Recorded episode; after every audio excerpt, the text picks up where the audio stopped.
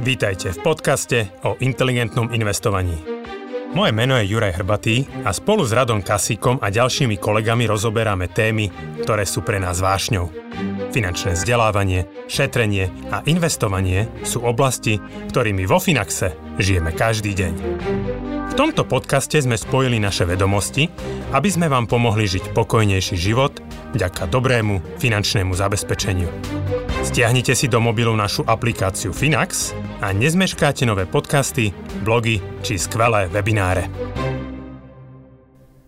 Dobrý deň, milí poslucháči, milí diváci. A vítam vás po dlhom čase, opäť kedy začíname si tu volať hostí a vo vlastne našej takej tej štandardnej relácie, ktorú sme predtým mali, Finax hostia. Mojím dnešným hostom je Slavo Molnár. Ešte dovolím krátkosti, aby som ťa možno Slavo predstavil. I si finančný agent, ktorý pôsobí na slovenskom trhu už 12 rokov.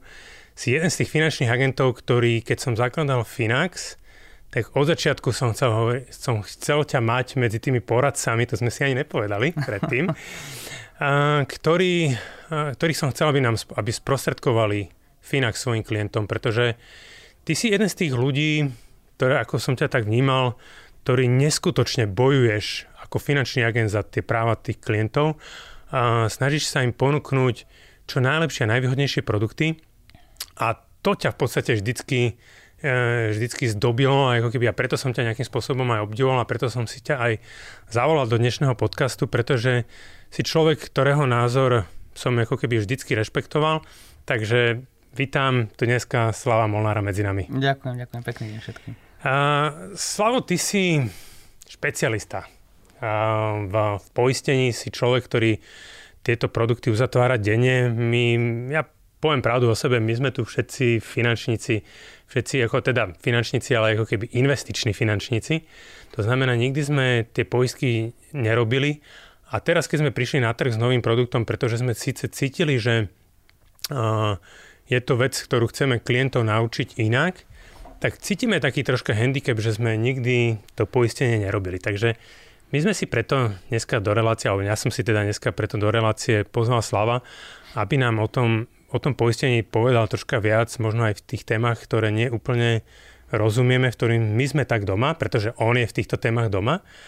Takže Slavo, možno povedz nám troška na úvod o tom životnom poistení, ako sa odlišuje možno od iných typov poistenia, ako to vlastne funguje. No, začnem vôbec, lebo nazval, že aký, aký, aký je rozdiel medzi životným poistením, tak začnem nad tými typmi, alebo to je to, aké je podstatné vedieť to rozlišiť, že asi notoricky známe teda investičné životné poistenie, kde teda e, dlhodobo myslím, že už tí odborne zdatní poradcovia a myslím, že všetci, ktorí si vedia prepočítať trošku čísla, tak už vedia, že teda to nie je vhodný formát poistenia. Takže od kapitálového cez investičné sa od roku 2012, keď sa začala forma taká prvá rizikovka, čo ja evidujem, tak e, sa dnes viac menej trh už pretransformoval komplet iba čisto na predaj rizikového životného poistenia. Bavíme sa teda o produkte, ktorý neobsahuje žiadnu sporiacu zložku, a klient si platí iba čisto čiste za riziko, ktoré chce mať kryté.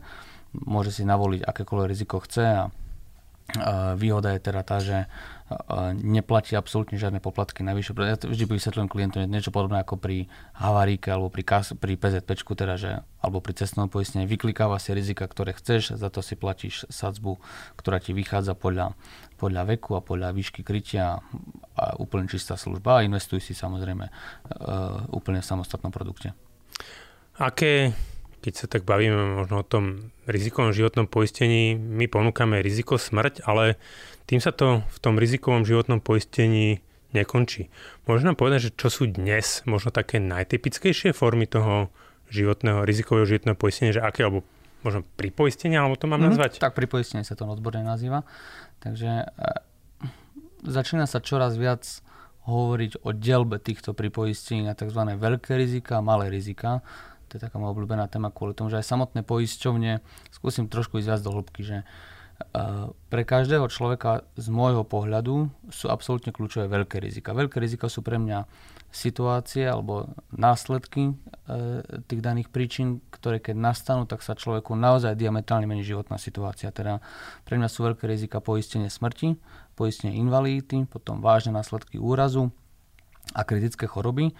Pokiaľ niekoho príjem v prípade práce neschopnosti by poklesol, pretože dnes sa nemocenská dávka vypláca maximálne do výšky 1200 eur plus minus, takže pokiaľ, eh, eh, pokiaľ pri poklese jeho príjmu by to bolo ešte teda menej ako táto dávka, tých tisíc, inak som sa zamotal, že pokiaľ by v prípade nemocenskej dávky, ktorá bude na úrovni nejakých 1150-1200 eur, boli jeho výdavky mesačné, ktoré má nastavené, keďže jeho príjem je vyšší, tak vtedy odporúčam samozrejme aj poistenie práce neschopnosti. Takže to je maximálne taký balík piatich rizik, ktoré akože odporúčam maximálne. Samozrejme, potom je kopu, ale že desiatky iných rizik, ktoré si klient môže navoliť, len ja už tam hovorím o tzv že poistenie luxusu, hej, že na rovinu, že ak by si si nezlomil ruku, no áno, nie je to príjemné, ale dostať za to 100 eur, nemyslím si, že to akoby extra pomôže.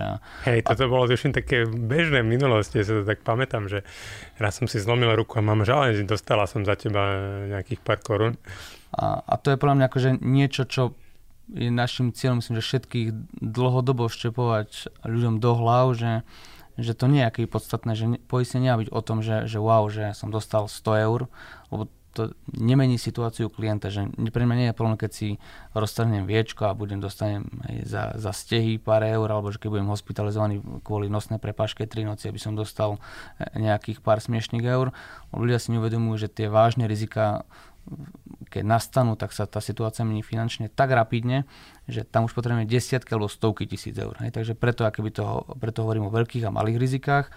A prečo možno ešte rozvíjať takú tému, ktorá je často sklonená medzi klientami, že klienti sú niektorí nespokojní, že, že mám negatívnu skúsenosť, poistenia nechcú plniť. Napríklad to je akoby dosť časté, že majú takú negatívnu skúsenosť, že to ma chceli obabrať. Tak treba aký povedať to Bčko zo strany poisťovne, že dnes občianský zákonník umožňuje klientom nahlasovať poistnú udalosť až do 4 rokov od nastania poistnej udalosti, pretože promlčacia lota 3 roky eh, teda začína bežať 1 rok po nastaní poistnej udalosti. A teraz si skús predstaviť situáciu, že ty si poisťovňa a zlomím si ruku a po 3,5 roku ti pošlem listoček, že aha, Ďuri, že tu som si zlomil ruku, že vyplať mi. A vzniká keby taká šedá zóna, kde sa veľmi ľahko dá v odzokách nastavovať tá lekárska správa tak, s takým časovým rozostupom, Hej. že ty ako poistňovať nemáš šancu mať kontrolovať, či to naozaj reálne bolo a žiaľ existujú akoby skupinky ľudí, kde to potom akoby vedia využiť vo svoj prospech, tak a práve toto sa nedá robiť pri veľkých rizikách, hej, že keď to zľahčím, tak smrť nenasimuluješ, invaliditu, o tom rozhoduje sociálka, hej, rakovinu tiež myslím, že o tom nikto žartovať nechce a keď to zase nadľahčím, keď mi otne nohu pri nehovorí, tiež mi nedorastie. Hej. Takže pri veľkých rizikách je pre poisťovňu veľmi ľahko vypočítateľné riziko na základe čísel, ktoré majú k, dispozícii, takže oveľa aj im sa ľahšie vypočítava sadzba a hlavne vedia zaručiť veľmi rýchle a kvalitné plnenie. Okay. Uh, viem, že mnoho sprostredkovateľov hovorí, že uh, poistenie je vhodné úplne pre každého. Dokonca poznám ľudí, ktorí majú aj tri životné poistky. Ty mm. určite poznáš možno, čo majú aj, aj viacerí. Ale je nejaký, keby, mm, komu by si ty doporučil teda, aby sa poistil? Sú nejaká skupina ľudí, alebo prípadne odporučil, kto by sa nemusel, nemal poistiť, alebo nem, ne, nemusel poisťovať? Veľmi dobrá otázka, to je toto čisto na diskusiu, je to... No, tak o tom sme tu dneska, hej, aby sme hej, diskutovali. Skús, hej, skúsim, skúsim tak vo všeobecne. Za, za predpokladu, že nedá sa povedať úplne, že jasne takéto pravidlo, ale poďme takú bežnú situáciu. Človek, ktorý začne pracovať, tak e, jeho podľa mňa najväčší problém je, že ak by hneď o týždeň na to sa stal invalidom, či už úrazom alebo chorobou, tak v takom prípade ani nemá nárok ešte na invalidnú rentu od štátu, keďže nemá dostatočný počet odpracovaných rokov v systéme, aby mu vôbec vznikol nárok na invalidnú rentu. Hej, takže tam je to tiež je aj podmienka minimálnych odpracovaných rokov na to, aby človek mal invalidnú rentu a priemerná výška invalidnej renty len na Margo je 224, sa mi zdá, že pri mhm. čiastočnej a 405 pri plnej. Hej, a, a toto je aký problém, ktorý si málo kto uvedomuje. Takže odpoveď na tú otázku, že či každý ja poviem, že minimálne poistenie invalídy, kritických chorób a trvalých následkov si myslím, že mal mať každý, kto pracuje. A teraz vieme tú tému rozviť, áno, že čo keď mám hypotéku, tak OK, keď už mám rodinu alebo teda iné záväzky, tak určite odporúčam aj poistenie smrti. Ale je tu potom príklad skupina ľudí, ktorí si povedia, že, že OK, ale ja mám 300 tisíc na účte, alebo som zdedil byt a podobne, že tým sa kryjem.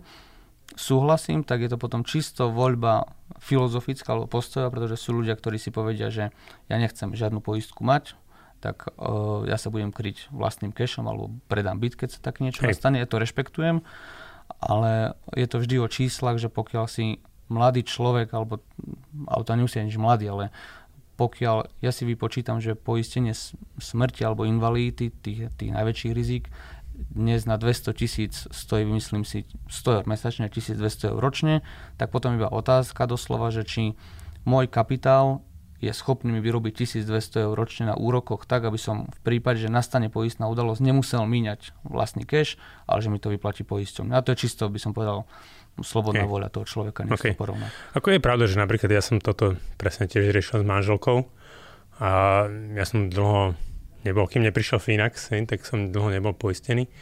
Ale presne sme si tak s manželkou povedali, OK, že keď sa jednému z nás niečo stane, tak pre nás je voľba, že kryjeme to majetkom.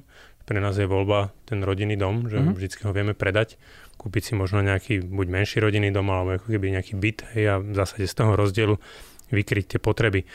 A keď, dobre, že hovoríš, že teda, že ako keby, že každý, to znamená, ako keby, že taká tá vhodná doba, že kedy, asi potom, keď kdokoľvek to robí, tak pre neho je to vhodné, alebo ako keby, že napríklad mal by som možno to prehodnotiť pred tým, jak alebo potom, jak začnem pracovať, potom, jak vstúpim do manželstva, jak sa mi rodia deti, že sú to nejaké také momenty, kedy to, tieto to, veci treba preho- to, to, prehodnocovať? To, to, to, čo popisuje, že je optimálny scenár. Hej? Že, ale to nenastáva kvôli tomu, že dnes ani ľudia, keď začnú pracovať, si neotvoria druhý pilier. Hej? To znamená, že hej, čo, hej, by, čo by považujem, že must. Hej? Že, takže uh,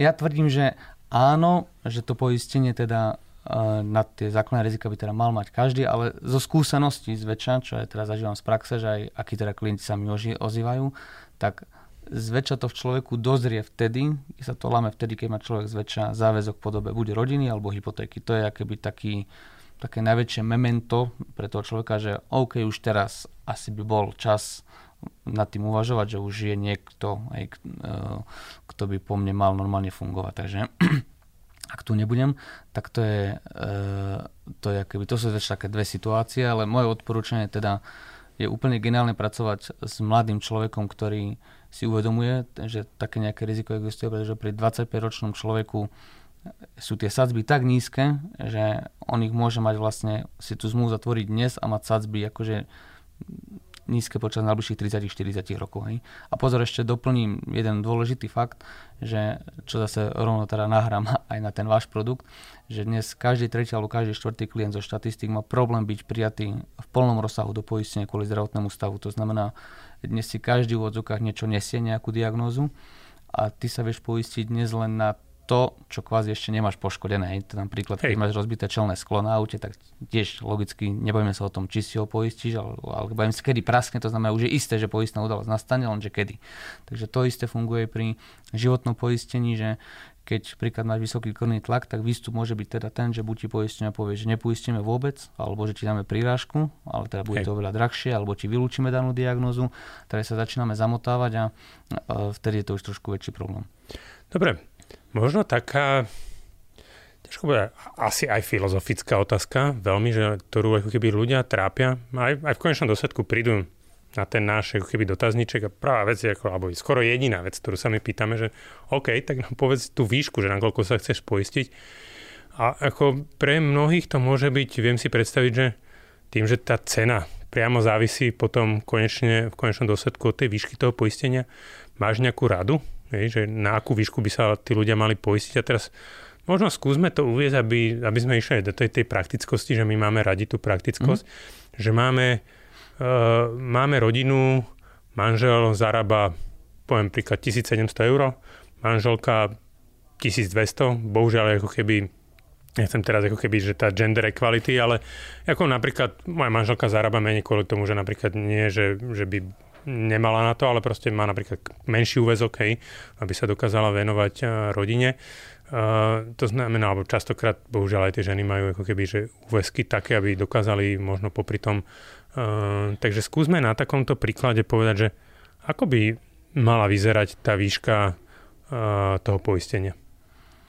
Ako prvé by som začal najprv identifikovať vôbec to, že či daní klienti teda majú vždy sa pýtam najprv na druhý pilier kvôli tomu, že uh-huh. ak teda druhý pilier majú a majú teraz volené indexové fondy, tak pri čistém z 1700 je to teda niekde bruto okolo, typujem 2400, 2500 čo 5,25% z toho bude na rýchle možno nejakých 120 eur mesačne, krát 12 nejakých 1500 eur ročne ide len na druhý pilier. To znamená, že príklad, keď klient tam už má teraz dnes 20 tisíc, tak sa dá veľmi ľahko círka napočítavať to, že ako bude narastať hodnota majetku v druhom pilieri. Takže najprv sa snažím identifikovať aktíva, ktoré má klient, to, čo ty si presne popísal, sa, sa rozhodol zvoliť si, že bude sa kryť majetkom, napríklad domom. To znamená, Hej. že snažím sa zistiť aktíva. Toto ktoré... ma nikdy nenapadlo. Ten druhý pilier, to je taká pre mňa čierna diera, že, ktorú vidím raz za rok, keď mi príde výpis a som ale schopný tak, si ho vôbec ale, otvoriť. Hej, ale, ale dáva si tam opranenú osobu, to znamená, tie prachy si na druhý svoj nezoberieš. To, to znamená, že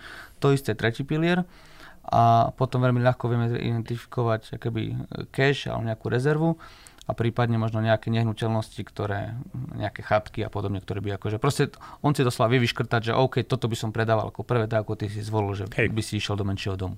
Takže je to akoby postojová záležitosť, že klient si povie, OK, som ochotný sa zrieť z toho majetku a budem sa kryť ním, lebo ho predám, alebo idem teda do vyšších poistných sum. A teda a teda ako vypočítavať vôbec tú základnú poistnú sumu na, pre prípad smrti, keď, sa, keď začneme týmto rizikom, tak napočítam celkovú výšku záväzkov, ktoré klient má, alebo tá domácnosť, to znamená výšku hypotéky, ak, tá, ak ten daný pár má napríklad hypotéku 200 tisíc, tak od, plus príklad dve deti, tak na každé dieťa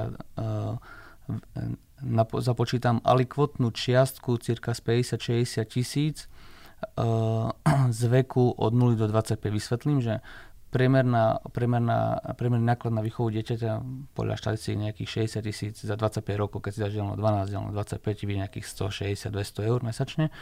Tak ak dieťa má už 5 rokov, tak už vie, že už potrebuješ kvázi kryť iba 4 petiny z toho. A potrebuješ iba keby urobiť takú nejakú pomyselnú rovnicu, teda, že ako má zostávajúce záväzky, ktoré chceš kryť a, a teraz je presne otázka, že môžem nastavovať tomu klientovi maximálne 100% e, poistnej sumy, ty môžeš povedať ako hlava rodiny, OK, ja chcem slavo, že teda vyšli záväzky nekryté, príklad 130 tisíc, tak chcem mať skryté 130 tisíc.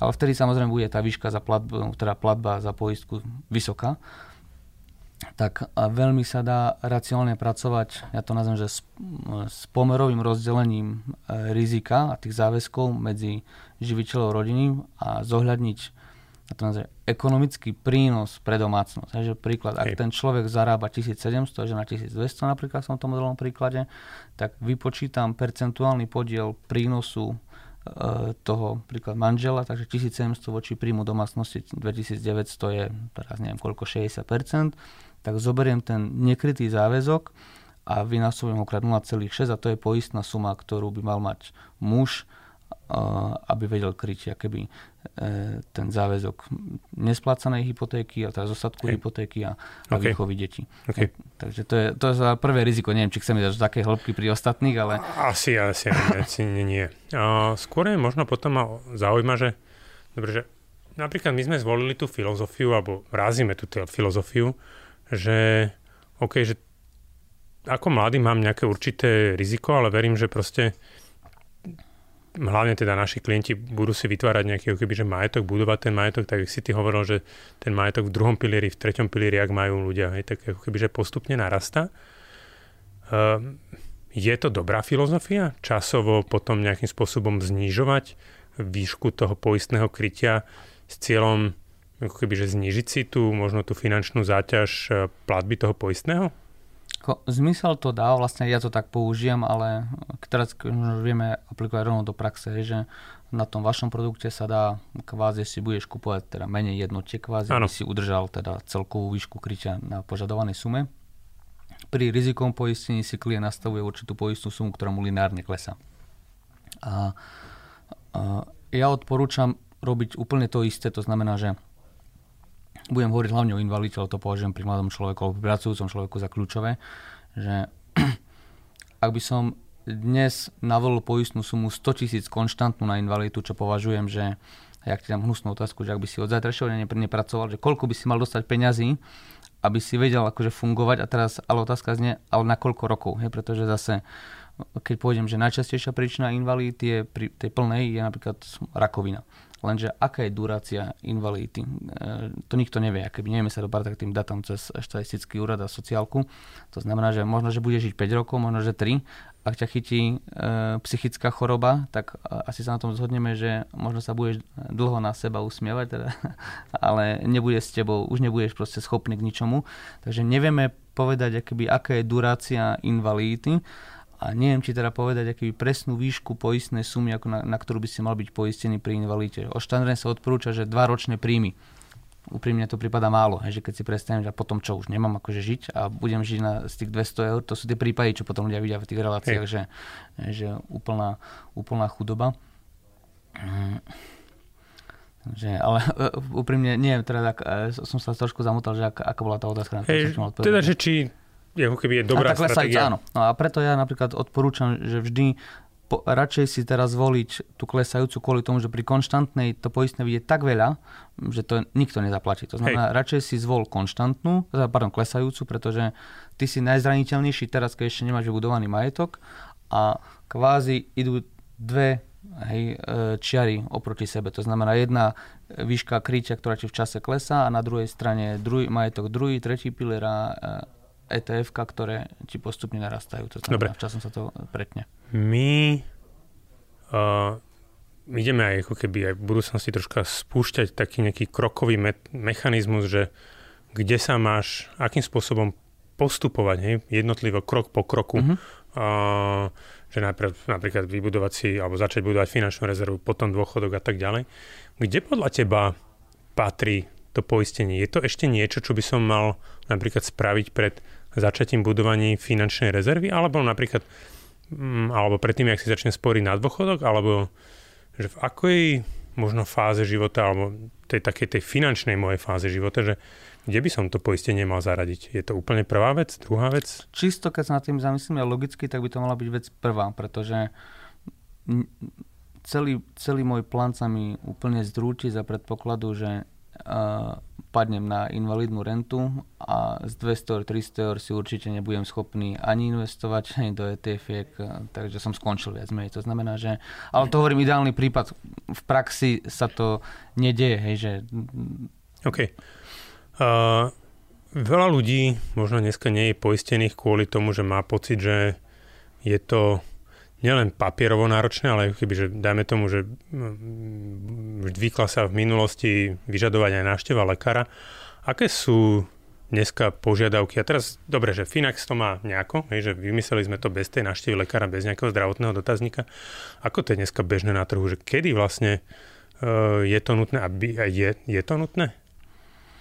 Za predpokladu, že je teda človek zdravý, aj na papieri teda, a navolí si poistné sumy do určitého limitu. Tu sa tie limity medzi poistňami líšia. Niektoré má 200 tisíc, niektoré má 300 tisíc, ako v celkovom súčte všetkých rizik. Mm-hmm. Ak túto poistnú sumu prekročíš, tak vtedy ti postupne nabiehajú jednotlivé uh, tam, že le, úrovne lekárskych prehľadov. Na začiatku ti stačí čestné prehlásenie formou zdravotného dotazníka, potom musí ísť za všeobecným lekárom, potom ideš na špeciálnu akože kontrolu lekár, s múlnym lekárom poisťovne. A to, to, to, sa zväčša bavíme, že už musíme mať poistné sumy cez 300-400 tisíc, aby, aby okay. to bolo.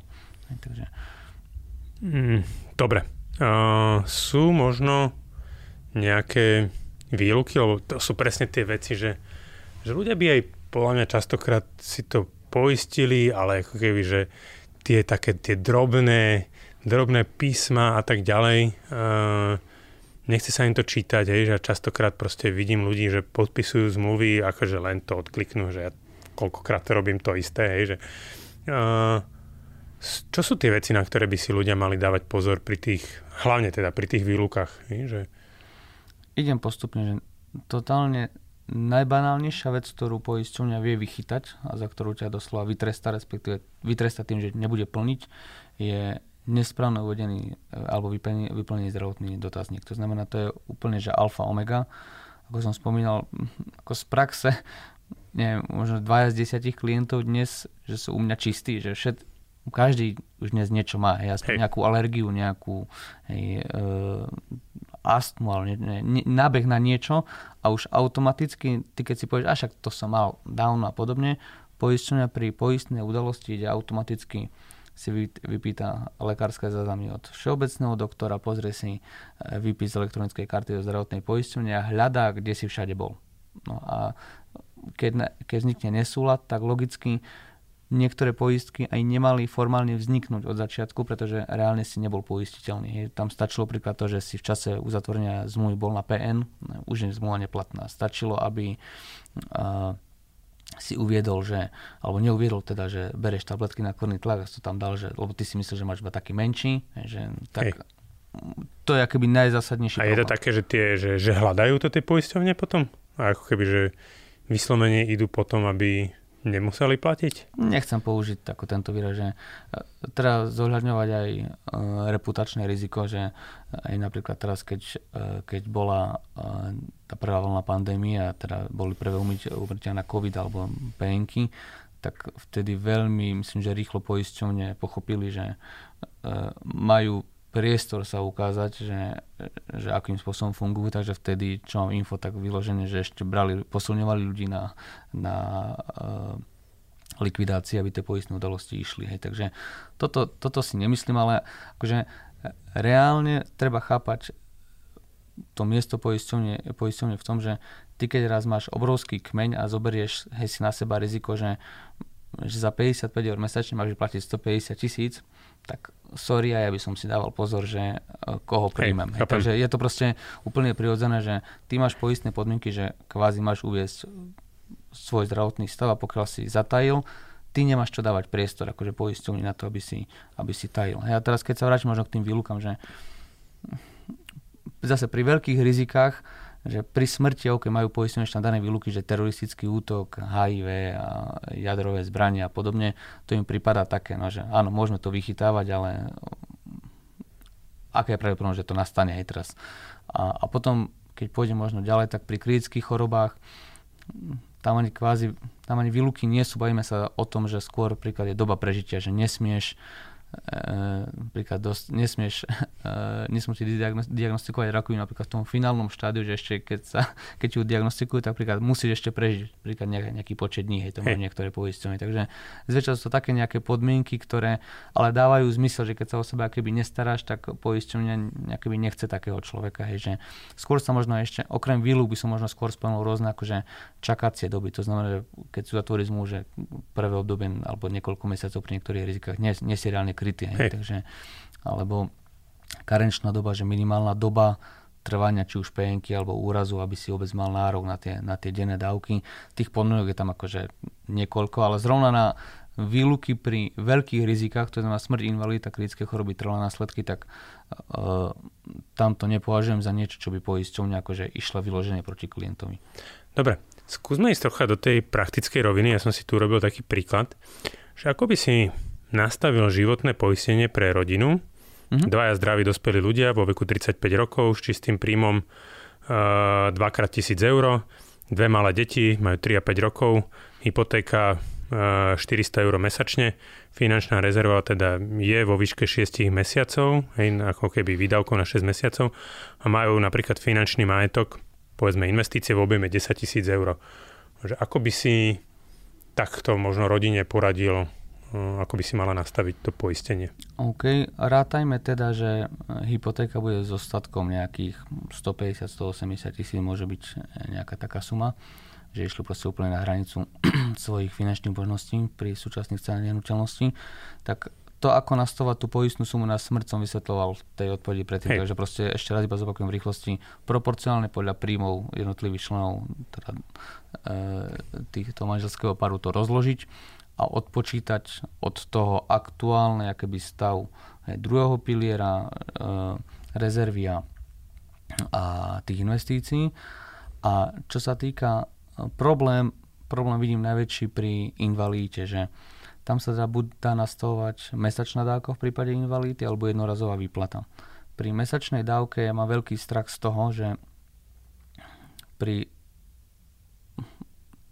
čisto subjektívnom posudzovaní tých posudkových lekárov sa veľmi ľahko môže stať, že pri prehliadke, ktorú zväčša absolvuješ ako invalid každé 3 alebo každých 5 rokov ohľadom prehodnotenia, keď ti odnímu status invalida, tak ti logicky prestaví plácať aj po, komerčná poisťovňa invalidnú dávku. To sa stáva. No jasné. OK. Hej, takže tak, lebo ty reálne už nie si invalid na papieri. Mm-hmm. Že keď proste si stratil status invalida od okay. sociálnej poisťovne, tak, hej, tak reálne tým pádom komerčná poisťovňa už nevieš vydokladovať, že si invalid teda. Preto odporúčam ísť vždy do jednorázovej výplaty. No len tu je potom tá otázka, ktorú som ti dával, že a na akú poistnú sumu by si vlastne mal človek poisťovať invalidu. Hej, že hovorí sa vo všeobecných takých aj poučkách, že 2 roky. Mne to prípada smiešne málo, že na 2 roky ako 35-ročný človek si mám dať na 2 ročné príjmy a potom čo už, akože mám z tých 200 eur, že ak by také niečo bolo. Takže preto zväčša sa snažím pracovať s tzv. zdieľaným rizikom, ktoré je celkom v úvodzokách trendy, to znamená, že klient si poistí aj smrť, aj invalitu v jednom riziku. Tá poistnosť suma v čase klesa. Tu my si vysvetlovali, že to naparujeme keby na tú narastajúcu hodnotu majetku s tým, že e, klient dostáva plnenie za prvú poistnú udalosť, ktorá nastane. To znamená, ak teda zomrie, tak pozostalý dostáva plnenie. Ak sa stane invalidom, tak OK, tu ma môže niekto napadnúť, ale Slavo, Eh, rodina kvázi hej, nič nedostane, lebo on dostal iba za invalidné plnenie, tak tu zväčša to rozdeľujem. No keď budem žiť krátko, že budem príklad onkopacient a po roku, dvoch sa mi diagnoza vráti, no nepredpokladám, že stiniem rozbiť 100 tisíc z za dva roky, takže aj tak tej rodine eh, niečo ostane. Ešte doplním možno štatistický údaj, že podľa psychológov aj ovdovelý partner si štandardne nájde nového partnera do 3 až 5 rokov. Hej, proste nikto nebude za nami smutiť hey. do nekonečna. Takže uh, a keď náhodou budem, žiť, a keď budem žiť teda dlho, tak potom samozrejme treba zohľadňovať, či budem môcť pracovať alebo nebudem môcť pracovať. Že ak budem môcť pracovať, tak moja výhoda príklad, že najčastejšou príčinou čiastočnej invalidity sú uh, poruchy chrbta, teda, alebo bolesti chrbta a klbov kde predpokladám, že obaja by sme mohli ešte pracovať, tak OK, tak mám rozhodnutie o invalidné, o invalidnú dôchodku, dostal som peniaze z poistky, ale fungovať môžem ďalej, takže môžem tie peniaze príklad zainvestovať. Hej. Hej, takže je to vždy na, na voľbe, čo sa, ako sa klient rozhodne s tými peniazmi nakladať, ale najlogickejšie dnes mi teda prípada pracovať s tým vzdialeným rizikom smrť invalidita na vysokú poistnú sumu a tu rozdeliť medzi partnerov tak aby vykrývala celkovú výšku ich záväzkov. Tak keď tá hypotéka bola 150 tisíc, tak aspoň približne. Že kde by to malo 75 tisíc, 100 tisíc na jedného partnera?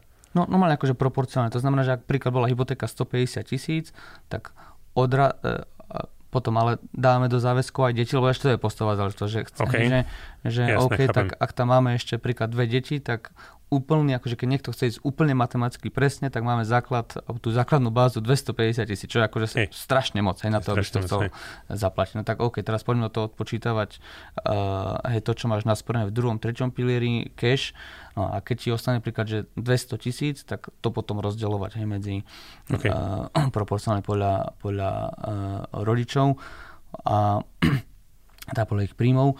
No a pri kritických chorobách štandard je nejaký 12 násobok e, čistej mzdy, to znamená, aby človek dostal ročný príjem v prípade e, nejakej vážnej diagnozy. Tu sa budem točiť neviac o, okolo rakoviny kvôli tomu, že na Slovensku teda sme svetoví lídry v rakovine hrubého červa totálne a máme každý rok nejakých 30 Klobásky. tisíc. Šunčička. A, a každý rok teda 30 tisíc nových e, pacientov, pričom ešte e, spomeniem teraz aj tú agentúru EMA, ktorú už každý dnes pozná, pozná tú Európsku liekovú agentúru, takže podľa štatistík tie naše zdravotné poisťovne dnes preplácajú iba 26 zo 75 dostupných liekov na... Uh, Asi vedia prečo. No, takže a všetko ostatné je samoplacovstvo. To znamená, že hmm. tam pokojne môže byť ten mesačný náklad na liečbu rakoviny okolo 1500 eur. Uh. Takže uh, v takom prípade to nevykrieš. Proste ani z príjmu, ani z penky, ak pokiaľ nemáš dobré rezervy, tak aj rezervy si veľmi ľahko môžeš vyhádzať. Hej. Takže práve preto sa potom nastavuje akoby ešte ten, tá poistná suma na civilizačné choroby na 12 násobok akoby čisté mzdy a trvalé následky úradu sa dáva štandardne nejaký 12 až 24 násobok príjmu, ale poistenie úrazov stojí zača 5 eur mesačne. Toto nie je problém. Že? OK. To je malá suma. Dobre, možno taká posledná otázka, budem taký troška aj konkrétnejší, že čo si vlastne ty myslíš o na tom našom produkte životného poistenia, či by si ho prípadne odporúčal možno známym, a čo považuješ hlavne, by ma zaujímalo, aj tak osobne, hej, že ako keby, že také silné a slabé stránky, pretože určite nie je to forma, kde by sme chceli ostať dlhodobo, chceli by sme ešte na tom pracovať, takže veľmi rád si vypočujem aj možno nejaký takú tvoju spätnú väzbu. OK. Začnem výhodami, dobre? Že tak sandvičová metóda, vidím, že ideš na mňa. Čo je podľa mňa najväčšia výhoda, je teda, že nie je skúmaný zdravotný stav. To je podľa mňa absolútne akože topka, že to dnes, aby si mal predstavu, že aj dnes si vlastne, ak si chcú nejakí klienti, ktorí už príklad majú nejaký, nejakú zdravotnú vadu, v chcú zatvoriť poistenie, tak poistenie bez skúmania zdravotného stavu v štandardnom rizikovom poistení, tak či umožňa poistiť si smrť zväčša na 500 alebo 1000 eur. To znamená, že to, čo idete, je ako, že ďaleko presahujete teda ten štandard. Obrovskou výhodou ktorá je pre mňa aj flexibilita, že klient si to kvázi vie zapnúť v tých rôznych etapách života, že raz to prihodíš a hneď prihodíš, pretože na druhej strane poviem, že ak by sme toto chceli robiť na rizikovom poistení, vždy keď si chceš príklad navýšiť poistnú sumu na rizikovom poistení alebo na novo pripoistiť, na novo sa skúma zdravotný stav. Hej, takže už môže mať problém sa uh, znova aký pripoistiť, Hej. takže toto objektívne považujem za, za výhodu. Cena teda akože pri mladých ako vychádza, vychádza veľmi, veľmi dobre. Na druhej strane akože pri prepočtoch, ktoré som robil, tak objektívne poviem, že za celkovú dobu ktoré bude platiť klient to kvázi na tom istom, čo zaplatí pri rizikovom poistení. Za predpokladu ale, že klient sa chce skôr odpoistiť z toho poistenia smrti, tak áno, bude vychádzať akože poistenie vo Finaxe lepšie. Pokiaľ by ale chcel mať počas celej doby krytie smrti na rovnakú sumu, tak to kvázi vychádza na rovnako ako, ako Hej, ty si to ale myslím porovnával s troma najlacnejšími Hej, nechce, poistkami nechce, nechce, a ešte po nejakej zlave, ak si to tak pamätám. No, šta, štandard teda je taký pri rizikom poistení, že každá poisťovňa ponúka 20% zľavu, ktoré som tam dával ešte aj zľavu, 20% kvôli tomu, že zväčša od platby nejakých 40-50 eur mesačne sa dá dosiahnuť 20% na zľava. Samozrejme, pri poistení čisto smrti sa nedá dosiahnuť štandardne, ale pokiaľ sa bavíme o komplexnom poistení, tak štandardne tá platba je akoby dosiahnutelná v pohode. Hej. Takže a e, za nevýhodu, a otázka, čo je nevýhoda, že že výška, tak ako nedá sa ísť bez, bez skúmania zdravotného stavu do nekonečna, takže akože e, tých 50 tisíc je podľa mňa akože krásne. Za mňa už by som možno dával rovno tipy, e, že príklad, ak by som dnes bol úvodzovka chrobačný klient z zdravotného stavu, tak rovno poviem, čo, čo robím, že si uzatváram akýby Finax, len kvôli tomu by som si mohol dať poistenie. Okay. že, uh, lebo akože nedá sa zohnať akýby lepšie poistenie, áno, sú zamestnanecké zmluvy, kde to máš v rámci korporátu, že spadáš do toho balíka, Hej. Ale nepoznám produkt na trhu, ktorý by umožňoval vlastne bežnému človeku si bez skúmania zdravotného ústavu zatvoriť akoby takto poistenie na takú vysokú sumu. Len samozrejme za obrovskú nevýhodu považujem, že je to stále iba poistenie smrti. To znamená, pri tej filozofii, čo, čo razím ja, že Hej. pre mňa je väčšie riziko, že nebudem môcť zabezpečiť seba ako rodinu, tak je to stále iba pre mňa poistenie smrti. Hej, takže... Hey, určite nás počúva aj pán Masopus z komerčných poisťovní, takže a my už na, ten, na týchto pripoisteniach, ako keby, jak by som to nazval, sme začali mierne pracovať, troška sme si dali nejaké prvé nástroje, takže verím, že toto sa nám tiež podarí v budúcnosti priniesť. No a ja ti, Slavo, extrémne ďakujem. Ja, otvoril si mi oči aj pochopil som aj niektoré nové veci, ktoré možno som mi predtým, predtým ma vôbec nenapadli, takže som ti za to veľmi vďačný.